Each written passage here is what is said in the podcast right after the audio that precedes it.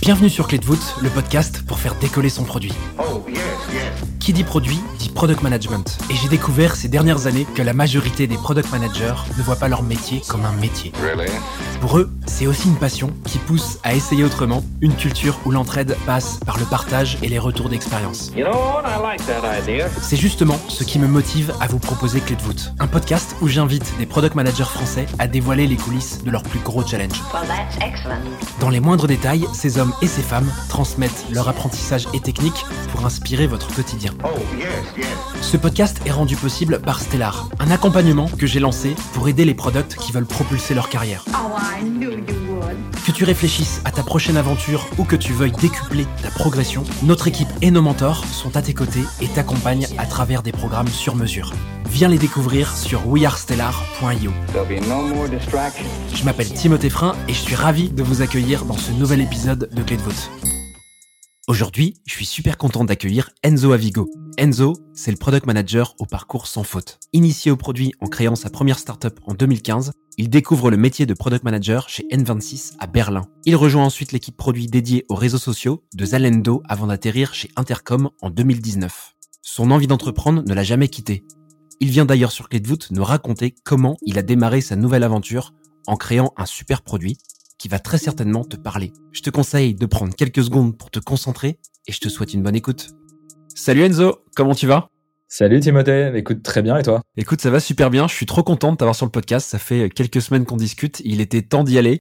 Bah écoute, euh, ravi d'être là et euh, merci de m'accueillir. Je t'en prie, et je suis d'autant plus content d'ailleurs que euh, bah, tu fais partie de ces euh, ex-PM qui sont devenus entrepreneurs. Il y en a pas beaucoup, et euh, moi j'aime bien dire que euh, le jour où les entrepreneurs appliqueront les méthodos qu'on voit dans le product management, on fera de meilleures boîtes ou de meilleurs produits. Donc euh, trop cool que tu sois là, et trop cool de voir euh, ton approche, enfin ce que tu vas amener aujourd'hui. Enzo, toi t'es le cofondateur et CEO de June. Est-ce que tu peux euh, nous dire ce que c'est?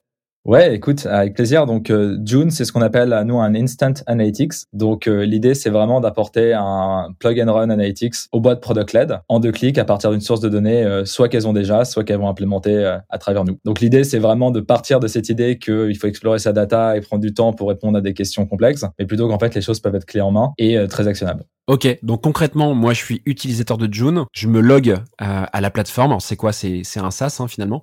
Ouais, c'est un SaaS. On a aussi un widget pour iOS. On essaie d'être de plus en plus euh, frictionless. Donc vraiment être là au cœur de la OT. On a des mails, etc. également, comme n'importe quel SaaS. Mais vraiment le cœur du produit, c'est un SaaS où tu te login.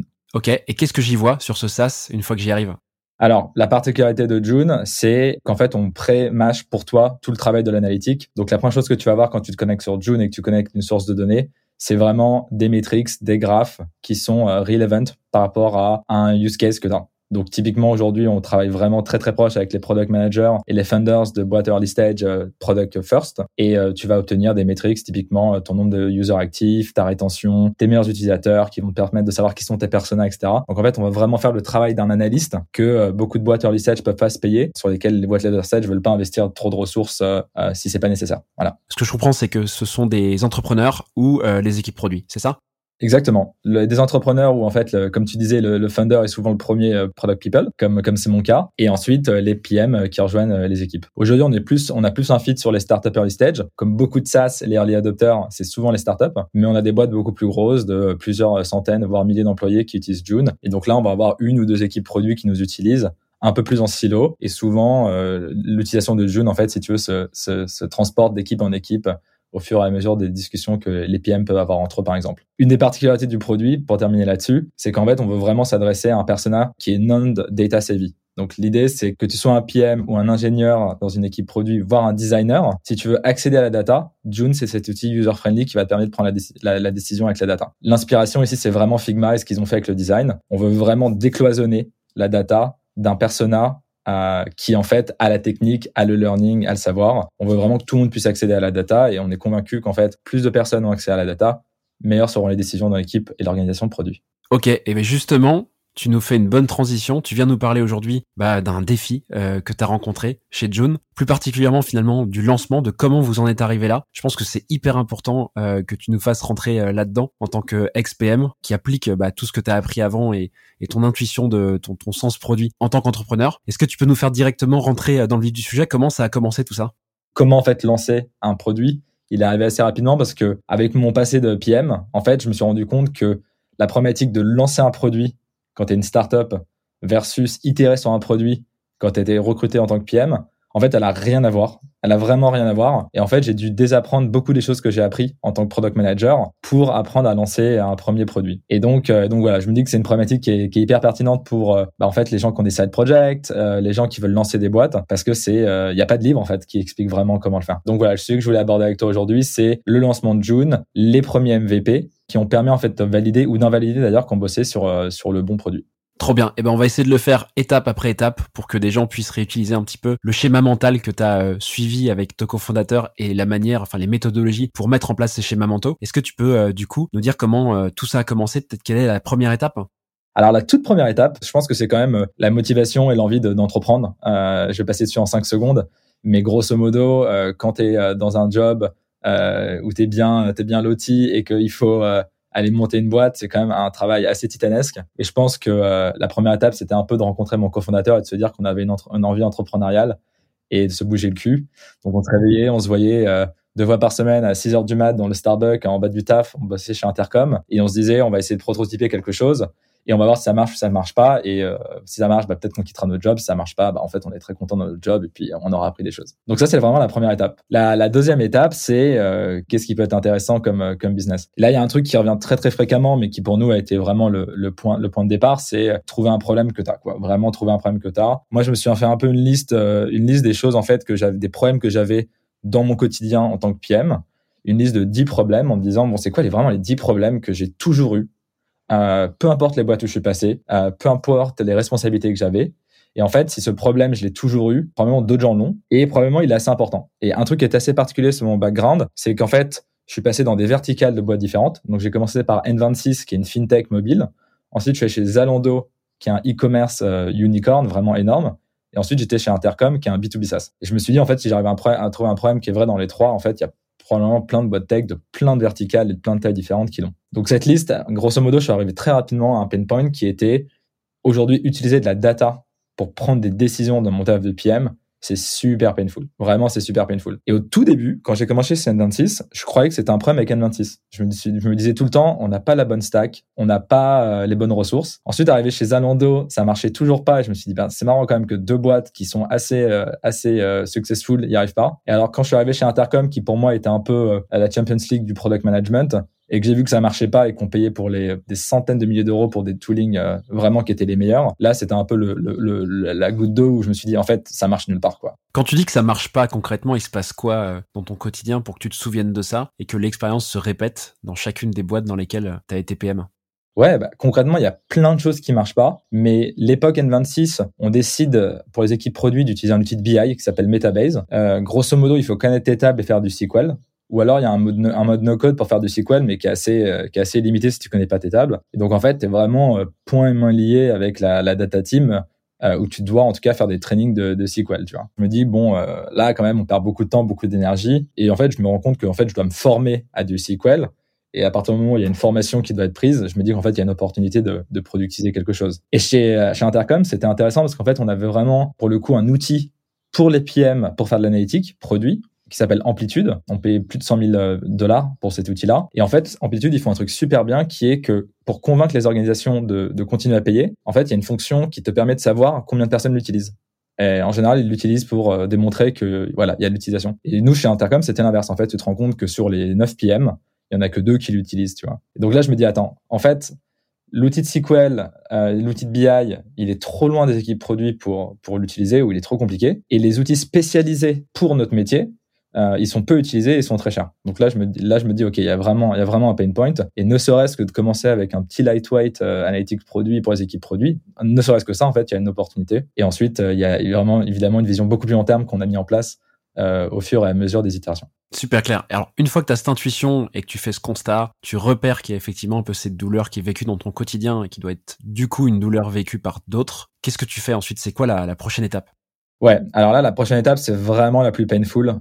Euh, mais qui est vraiment la plus importante, qui est vraiment euh, qui est l'étape de customer research. Je pense qu'elle est hyper importante parce que la direction dans laquelle tu vas zoomer en tant qu'entrepreneur, tu vas entre guillemets en payer le prix pendant des années et des années et des années. C'est-à-dire que vraiment c'est des courbes tangentes tu as l'impression que euh, deux courbes sont les mêmes, disons que c'est des courbes, c'est des trajectoires de boîte. En fait, si tu lui donnes un- une inclinaison de 5% à ta courbe, à, à 10 ans, tu as, créé un truc qui n'a rien à voir. D'ailleurs, c'est intéressant quand tu vois des entrepreneurs aujourd'hui qui parlent euh, et qui pensent en fait qu'ils ont le même point de départ et qu'ils sont en compétition. Tu les recompares trois ans après, tu te rends compte que parfois ils ont créé des boîtes complètement différentes, eux, euh, à cause d'un détail de, départ. Donc nous, on a fait cette phase de, de recherche qui était pour moi très painful parce que quand t'es product, t'en fais de la research, mais t'as toujours un researcher ou un designer. Donc il a fallu quand même que je mette les mains dans le cambouis. Donc ce qu'on a fait là, c'est qu'on a interviewé euh, concrètement des gens qu'on pensait qui avaient ce problème-là. Donc on a parlé à des analystes, à des PM, à des early PM, à des junior PM, pardon, des head of product et des funders. Et là vraiment, on a fait un user discovery très classique où euh, avec le job to be done, vraiment, euh, qu'est-ce que tu fais le matin, quand est-ce qu'il y a de la data qui intervient dans ton quotidien, euh, c'est quoi les problèmes que tu veux résoudre, c'est quoi les pain points que tu as.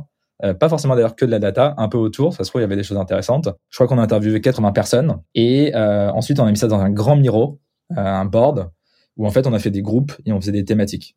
Et en fait on faisait des petites cartes avec de couleurs, avec la personne qui avait donné le feedback et puis euh, et puis le, le feedback qui avait été donné. Et en fait en un coup d'œil tu peux voir s'il y a une portion qui est plus grosse qu'une petite et en un coup d'œil avec les couleurs tu peux savoir s'il y a un persona qui a plus un problème que l'autre. Trop intéressant. Alors ça, ça m'intéresse beaucoup cette partie. On parle beaucoup d'user research et en fait aujourd'hui il y a beaucoup de boîtes qui le font encore mal ou peut-être même beaucoup d'équipes produits, même d'entrepreneurs qui ont du mal, qui savent pas trop comment la faire. Là il y a un peu plein de questions qui me viennent en tête. La première c'est euh, quand tu contactes les personnes, euh, tu dis qu'il y a 80 personnes en tout sur des personas qui sont assez différents puisqu'il y a des niveaux de seniorité dans les équipes produits qui sont différents et également des entrepreneurs. Est-ce que tu essayes de segmenter à part égale tous ces euh, personas ou est-ce que ces 80 personnes globalement, tu mets un peu ce que tu veux, tu fourres tout quoi?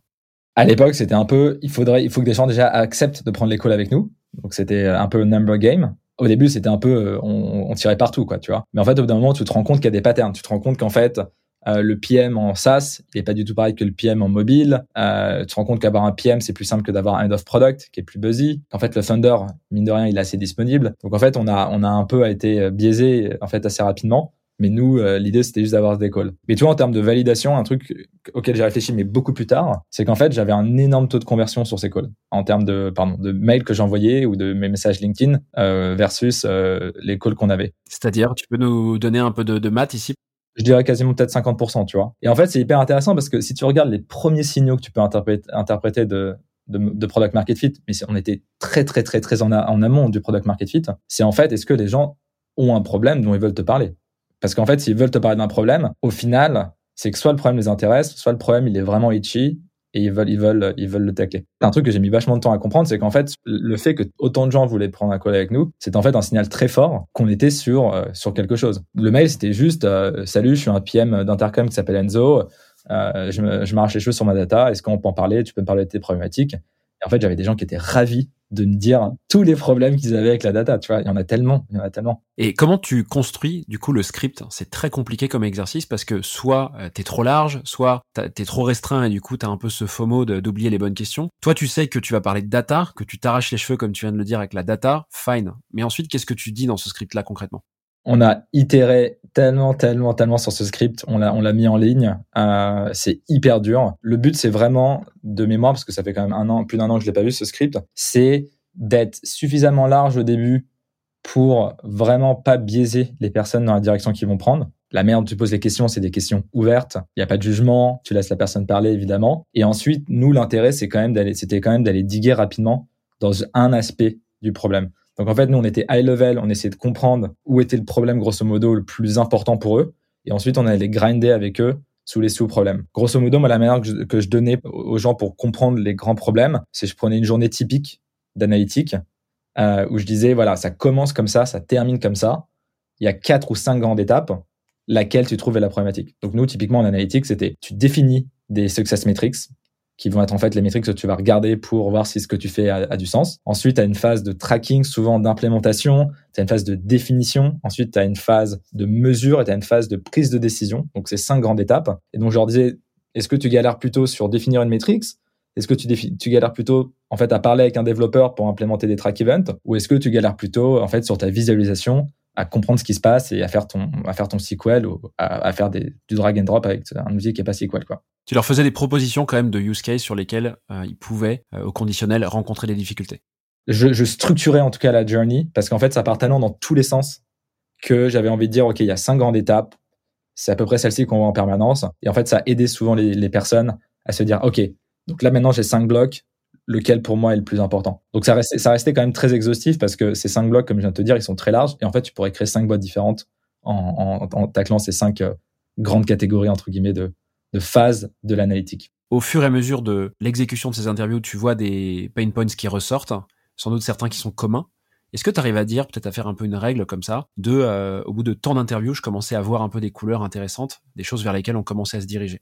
Ouais, ça a pris, ça a pris pas mal de temps. En fait, je pense que ça va dépendre du, du, de la largeur du problem space auquel tu t'attaques, tu vois.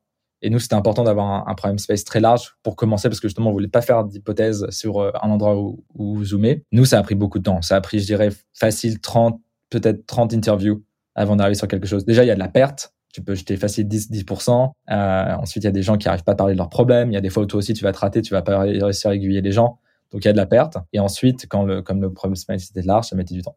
C'est hyper intéressant parce qu'en produit, on entend souvent qu'il y a une règle qui est qu'au bout de 7, 8, 9 interviews, quand un pattern est récurrent, on peut euh, se dire que ça y est, on commence à toucher quelque chose. Je pense que ça, j'ai l'impression en tout cas, à force de parler avec des PM et des entrepreneurs, que c'est valable peut-être pour sortir des fonctionnalités sur un produit existant où en fait on a déjà un scope qui est euh, déjà bien délimité. Là, quand tu fais de la recherche exploratoire à ce niveau, t'es entrepreneur, tu pars juste en fait d'une intuition qui est très très générale, c'est beaucoup plus dur de verrouiller une hypothèse euh, en, en 8-9 interviews quoi le fameux 7-8, je pense que c'est très vrai pour de la usability testing. C'est très vrai pour dire j'ai une, une fonctionnalité qui s'incruste dans un cadre qui est déjà mon produit ou ma boîte, mon positionnement, ce que je vois à des utilisateurs. Et en 7-8 calls, effectivement, euh, tu lifts euh, les principales objections et euh, les usability euh, issues. Et ça, c'est vrai, je l'ai vu dans, les, dans tous les tafs de PM où je suis passé. Même ça peut être moins. Je pense que même avec 4 ou 5, bien fait, tu peux, tu peux, tu peux y être. Par contre, là, on est sur une phase de discovery, vraiment. Et je pense qu'en phase de discovery, 7 ou 8, c'est, c'est pas assez. Tu t'en rends compte, en fait. Au bout de 7 ou 8 calls, en fait, tu te dis, mais en fait, il y a des nouvelles choses qui arrivent. Tu pousses à 10, tu fais, mais en fait, il y a de nouvelles choses. Tu pousses à 20, tu vois qu'il y a de nouvelles choses. En fait, tu sens que t'as pas fait le tour, tu vois. Donc, sorti de ça, tu me dis tout à l'heure que euh, tu ouvres un Miro, tu mets euh, plein de problèmes que tu éparpilles sur ce Miro. Ça ressemble à quoi, euh, concrètement, ce, ce Miro? Qu'est-ce que tu mets? Il y a combien de problèmes qui ressortent? Je dirais qu'il y avait 10, 12 grandes catégories de, pro- de problèmes euh, à peu près euh, deux ou trois par euh, grande catégorie que je t'avais donné. Et il y en a une qui vraiment qui a qui, qui stand out en termes de quantité, qui est les problématiques de tracking. Tu peux juste euh, nous donner un peu ces grandes catégories, quelques exemples, hein, je te demande pas de citer les 12, pour qu'on voit comment tu aménages ça sur Miro il va y avoir des problèmes de documentation. Donc j'avais une catégorie qui s'appelait documenting. Donc en fait, les personnes qui font de l'analytique t'expliquent que bah en fait, il faut documenter ce qui est traqué, ce qui est pas traqué, à quoi ça correspond. Donc il y a plein de sous-problèmes et on l'avait appelé juste documenting la section. Il y avait une section qui était vraiment tracking pour le coup qu'on avait gardé qui était assez large, qui était que les gens avaient des problèmes avec leur tracking. Donc là, il y avait deux trois sous-problèmes. Un, un, problème c'était en fait les gens oublient de faire du tracking. Il y avait un autre problème qui était bah, qu'en fait, ils veulent en faire, mais il faut des ressources techniques et du coup, ils ont une bottleneck ça ressemblait à ça à peu près les, niveaux de granularité. Et c'est très important, tu as raison de le préciser, les niveaux de granularité euh, de tes problèmes euh, on, vont avoir une conséquence directe sur le type de solution que tu vas créer. Parce que souvent, tu vas vouloir créer euh, voilà, une solution pour un, une, une, granularité de problème, entre guillemets, sinon tu as l'impression que le problème n'est pas réglé. Quoi. Alors, je vais juste informer, je fais une petite parenthèse ici pour euh, les auditeurs. Enzo a documenté tout ce travail-là avec son cofondateur. La capture d'écran de Miro, euh, le script de User Research, tout ça est dispo en ligne, donc je le mettrai directement dans le lien de l'épisode. Ça vous permet de suivre l'épisode en même temps si vous êtes face à un écran. Voilà, je ferme la parenthèse. Enzo, du coup, donc tu dis qu'il y a une catégorie qui ressort plus particulièrement sur ce Miro. C'est laquelle, du coup, tu peux nous la rappeler?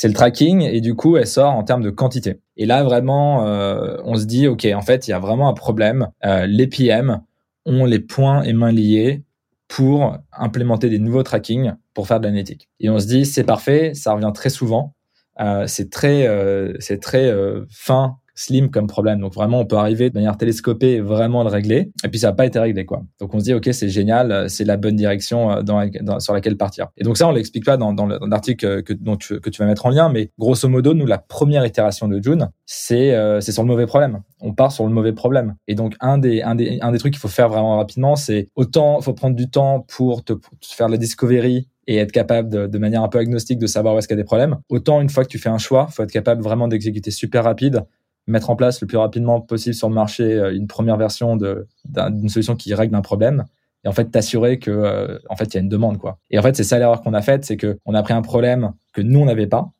euh, mais que beaucoup de gens semblaient avoir, mais en fait qui n'était pas un gros problème. Et c'est toujours cette idée de quand tu demandes aux gens ce qu'ils ont comme problème, tu sais jamais si en fait ce qu'ils vont dire c'est vraiment des gros vrais problèmes. Donc ça malheureusement, euh, soit faut avoir un instinct, euh, soit faut le savoir, soit il faut essayer. Et donc dans notre cas de figure, on avait dû essayer.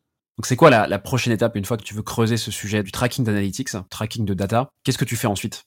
Ouais, bah, une fois que tu as ce problème-là, tu dis, OK, euh, je, vais, vraiment l'isoler. Euh, je vais l'isoler en problème, en sous-problème. Et donc là, c'est toute la partie où euh, nous, on passe dans la phase comment on peut le solutionner. Donc, tu extrais un peu les insights. Qu'est-ce qui va pas comme problème? Quel problème est le plus important? Et ensuite, nous, on a jumpé dans un exercice qui s'appelle How Might We?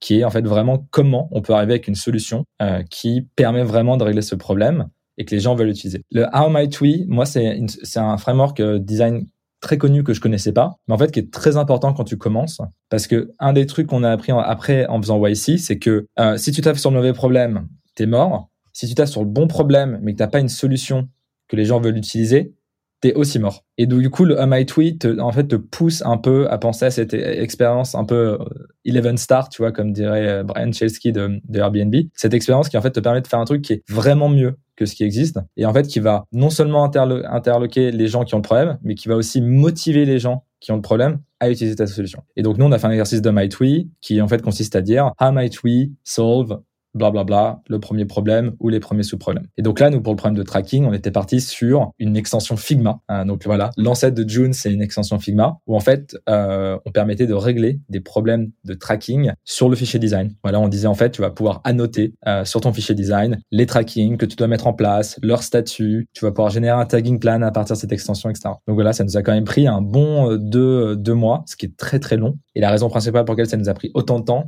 c'est qu'en fait, développer sur Figma, c'est super painful.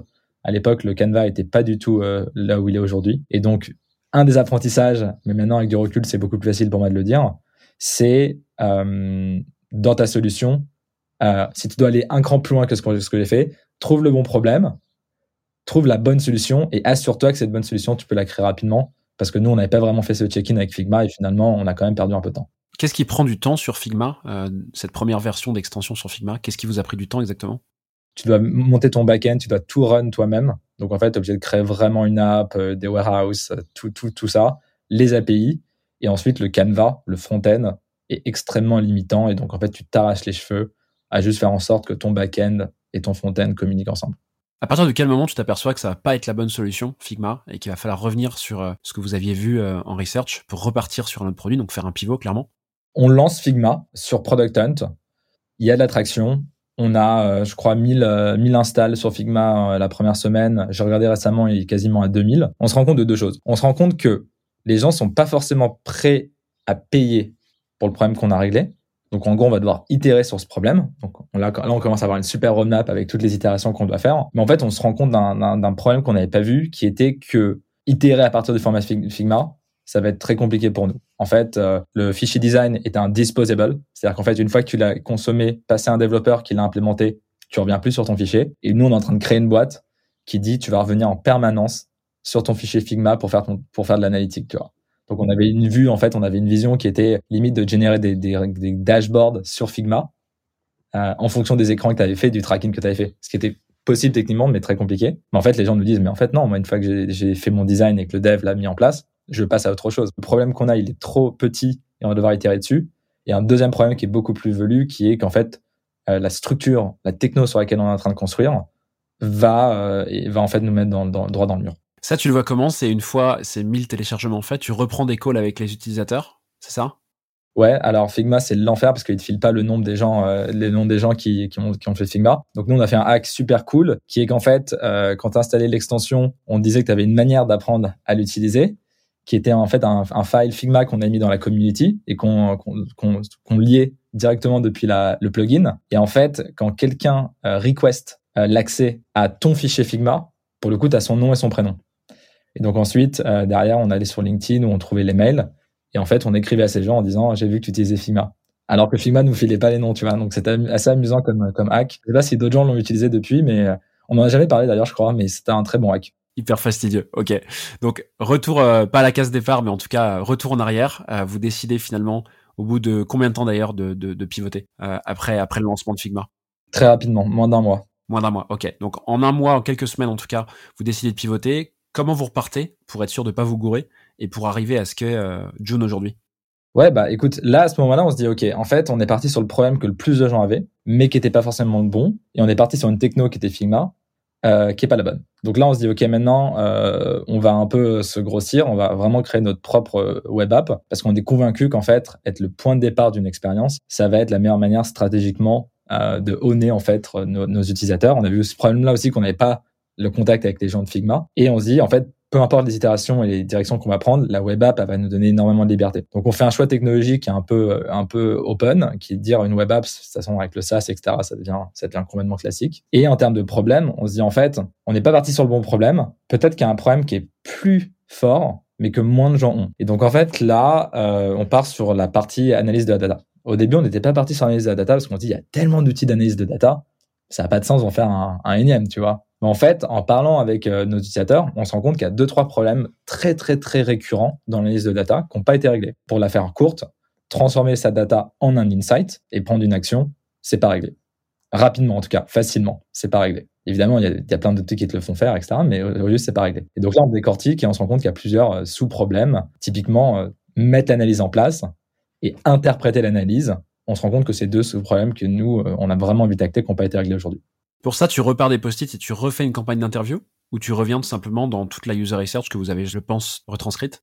On repart directement de la user research et je crois qu'on a fait deux trois calls de follow-up avec des personnes en disant euh, ok tu peux un peu approfondir sur ce problème-là. Et donc là on refait un how might we en disant attends qu'est-ce qui serait trop trop trop bien comme euh, outil d'analyse qui a pas été fait? Et là on a un peu atterri avec la première version embryonnaire de ce qu'est June aujourd'hui à savoir un outil d'analytique qui marche sous forme de templates et de blocs et qui est très action oriented. Concrètement, le Might We ressemblait à quoi pour euh, mener vers June? Bah, Le Might We, c'était euh, c'était simplement euh, comment on peut permettre à des gens de transformer trois data points en une action. quoi. Donc en fait, rapidement, il y a eu cette idée un peu farfelue que tu pourrais avoir un template, qu'en fait en un clic, tu pourrais mapper ta data à un template, et qu'en fait le template derrière, il ressemblerait, il ressemblerait à, à une analyse que te ferait un analyste en fait. C'est complètement différent de ce que se fait habituellement, parce que normalement un outil de data, tu sais toi l'analyste, c'est toi qui as, le, savoir, tu fais une hypothèse, et ensuite, à partir de cette hypothèse ou, des apprentissages que tu connais, tu, en général, tu te bouffes des, livres, blancs ou des webinars, tu vas jouer avec l'outil d'analytique, le tweaker, jusqu'à ce que tu arrives à une data qui, tu penses, te donne un insight et va t'amener une décision. Et donc, nous, on a complètement changé le modèle mental qui est qu'en fait, tu plus besoin d'être un expert, tu plus besoin même de, de savoir ce que tu regardes. Il y a une librairie de templates qui te propose des analyses relevant pour toi. Et en deux clics, juste en mappant ta data, tu as cet insight. Et donc, le gros apprentissage de l'outil de tracking, c'était évidemment, il y a plein de gens qui galèrent avec leur tracking, mais le deuxième apprentissage, c'est qu'en fait, il y a aussi plein de gens qui ont déjà la data, mais qui en fait galèrent à la transformer en quelque chose. Et donc là, on s'adressait plus aux gens qui galéraient à avoir de la data, on s'adressait aux gens qui étaient assis sur leur data. Mais si tu veux, ces deux, ces, deux insights, ils sont très proches l'un de l'autre, c'est-à-dire que c'est l'un qui te permet de comprendre qu'il y a l'autre, quoi. Super clair. Et donc, une fois que tu identifies bien euh, ce problème, que tu penses que tu es sur euh, la bonne voie, là, vous imaginez complètement, c'est de la créa ensuite de vous dire voilà comment va être la solution, ou il y a encore euh, d'autres éléments qu'on n'a pas évoqués qui vous amènent vers, la, vers la solution de John. Là, c'est de la créa, c'est du prototypage. Donc, à l'époque, on était on était très proche des, du, du, studio eFounders. Et je crois que c'est Thibaut de eFounders qui nous dit bah les gars, nous on a un petit mockup qu'on adore qui s'appelle Mockup. Euh, franchement, qui a eu du recul et pas dingue, mais euh, je sais que Thibault l'adore. Et euh, il nous dit, bah, en fait, là, c'est vraiment le bon moment pour faire les prototypes. Et donc, il m'envoie, il m'envoie mock-up. Et là, en fait, je vois que tous les projets Founders sont nés de mock-up, quoi. Si tu veux, genre Aircall, il y a, il y a, il y a 6 ou 8 ans, c'est un vieux mock-up, etc. Je me dis, mais en fait, ça commence souvent comme ça, la vision d'un produit. C'est avec un, vieux prototypage et euh, il faut le faire, quoi, tu vois. Et donc là, à ce moment-là, on se dit, mais en fait, euh, vas-y, on va faire un prototype. Et là, et là, on fait une semaine où on fait ton prototype. J'ai envie de dire 30 euh, ou 50% de ce qui est devenu June un an plus tard, quand même. Hein. Donc il y a beaucoup de choses qui sont restées. Et je pense que ça nous a vachement aidé à visualiser la solution, à commencer à la construire, à la breakdown, à la scoper. Et ça nous a aussi permis évidemment d'envoyer ça à des, à des gens. Donc là, on a commencé en fait à envoyer des screenshots de, de ce que pouvait être le produit à plein de gens qui nous avaient dit en gros qu'ils avaient ce problème-là. Et on voyait un peu si ça les excitait ou pas du tout le, la solution qu'on était en train de créer. Et comment euh, tu valides finalement tout ce travail exploratoire, toutes ces itérations et euh, cette recherche d'idées? Est-ce qu'il y a une étape, à un moment où vous dites, voilà, la validation va se faire comme ça, via euh, cette recherche et, et nos mock-ups? Ouais, ça c'est vraiment la dernière euh, pièce hyper importante. C'est euh, donc comme je te disais, trouver le bon problème, euh, essayer de filtrer ce que disent les utilisateurs, euh, parce que effectivement parfois le problème c'est pas celui que tu penses qui est le plus important. Construire une solution qui est delightful, et ensuite vraiment c'est la go-to-market. être capable de proposer ta solution aux bonnes personnes qui te donnent le bon feedback à ce moment-là, c'est la clé. Nous, je pense qu'il y a deux choses qui ont été critiques pour nous.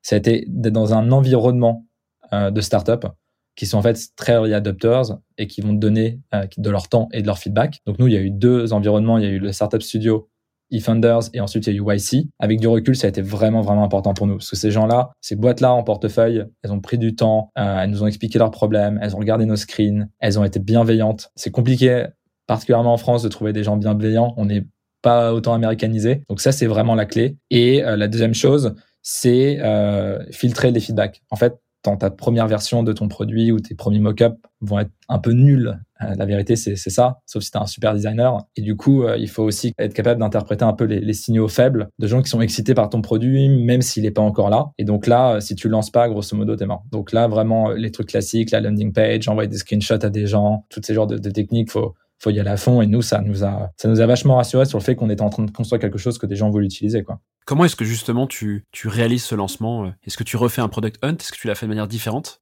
Ouais, alors nous, ce lancement, euh, c'était du one, one to one hein, au début. C'était vraiment ce que je viens de te dire, envoyer des mails aux gens, leur demander d'utiliser, etc. Je pense que la première épiphanie, c'est quand on a eu une boîte euh, série A qui a connecté euh, sa data à June alors qu'on avait juste un alpha vraiment, vraiment listed. On s'est dit, attends, là, il y a quand même des boîtes qui sont prêtes à connecter leur data pour régler le problème. Tu vois.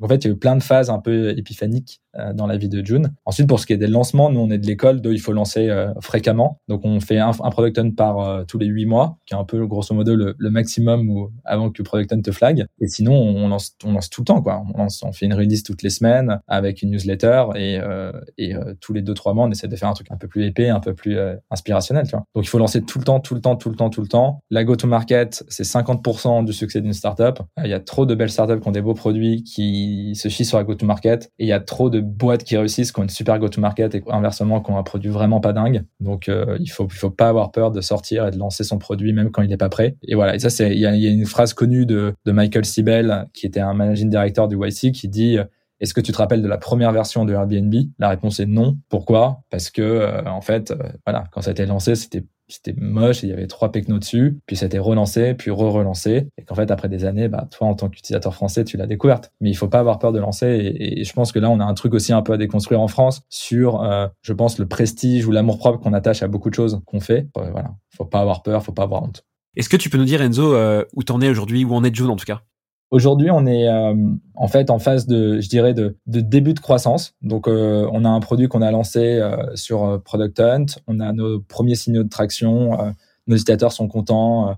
voilà, ça grossit. On a énormément de, de, de gap dans le produit qu'on est en train de, régler. Et donc, voilà, c'est vraiment le but de cette année, c'est un peu de de passer la seconde et de faire en sorte que bah, June soit plus seulement un outil d'analytique pour les startups, mais en fait un outil d'analytique aussi utilisé par des, des boîtes plus série A, série B, série C, donc plus robuste et plus sérieuse. Et euh, en termes d'analytique, on est une boîte qui aujourd'hui est très axée autour de l'analytique produit, comme je te disais. Euh, notre vision, c'est d'aller accompagner toute l'organisation de produits, que ce soit aussi des customer success ou des sales. Donc euh, voilà, on avance, on avance vers cette idée d'être en fait un product-led analytics, une analytique au cœur d'une boîte dont la motion principale est le produit. donc voilà, c'est vraiment là où on en est aujourd'hui. Bah merci beaucoup Enzo pour tout ça, pour nous avoir ouvert le cœur du, réacteur euh, de ce que tu as fait avec euh, ton cofondateur pour, euh, pour June. Pour faire transition vers les questions traditionnelles du podcast, j'en aurais deux à te poser. La première, c'est est-ce que tu as retenu une leçon de ce challenge produit spécifique? La, la grande leçon, ça serait peut-être que les méthodos à mettre en place pour lancer un MVP et pour lancer une première version de ton produit pour ta boîte ne sont pas du tout les mêmes que les méthodos de product development d'une boîte qui est post product market fit. Ça, c'est vraiment la grande morale de l'histoire. Et pour finir, est-ce que tu as une ressource clé? Euh, nous, on est quand même vraiment de l'école Intercom. Euh, on a bossé, mon, mon associé et moi, on s'est rencontrés chez Intercom. On avait rejoint Intercom parce qu'on pensait que, euh, on le pense d'ailleurs toujours, que c'est une super boîte et qui sont vraiment au cœur des process de, de product et d'entrepreneuriat. Moi, il y a un bouquin que j'avais adoré d'Intercom qui s'appelle Intercom on Starting Up, qui est vraiment quelques méthodes, quelques choses clés à mettre en place quand tu commences. Il y a deux, trois choses que j'ai mentionnées. Trouver un problème que tu as, construire quelque chose rapidement, etc. Mais il y a beaucoup plus de choses qui vont un peu au-delà euh, de ce que tu vas lire euh, ailleurs dans l'in startup ou ce genre de choses. Et donc, et je pense que c'est hyper important parce que c'est un peu un alignement de planète de commencer une boîte. C'est-à-dire que tu dois toi-même être prêt, toi-même t'assurer que c'est les bonnes choses, avoir les bonnes raisons aussi de monter une boîte et ensuite, évidemment, mettre en place les, les méthodos pour, pour te donner les plus de chances d'y arriver. Et ce bouquin, euh, que tu peux télécharger en, ligne, hein, ce qui est un PDF gratuit, hein, Intercommon Starting Up, est vraiment, vraiment, après quelques années, encore un très bon, euh, un très bon contenu sur ce sujet-là. Trop bien. Bah écoute, merci beaucoup de nous avoir partagé tout ça, ta vision, tes conseils, ton recul. C'était vraiment super. J'ai adoré l'épisode à titre perso. Euh, puis j'espère qu'on aura l'occasion d'échanger euh, à nouveau sur ce podcast. Euh, je te dis à très vite. Merci beaucoup de m'avoir reçu et en espérant ouais, revenir un de ces quatre. Carrément, avec plaisir. Salut. Bye. Voilà, j'espère que cet épisode t'a plu. Si c'est le cas, tu peux me soutenir de deux façons. Laisser 5 étoiles sur Apple Podcast ou Spotify et un petit commentaire, ou répondre en 3 secondes au petit sondage dans la description de l'épisode pour me dire ce que tu en as pensé. Je te remercie vraiment pour tes retours, c'est grâce à toi que j'améliore Clé voûte pour le rendre utile à ton quotidien. Well. N'oublie pas, si tu réfléchis à ta prochaine aventure ou à décupler ta progression, nous avons l'accompagnement qu'il te faut sur wearestellar.io. Stellar avec deux L et un R. I have everything here. Je te donne rendez-vous la semaine prochaine pour un tout nouvel épisode riche en contenu actionnable. À très vite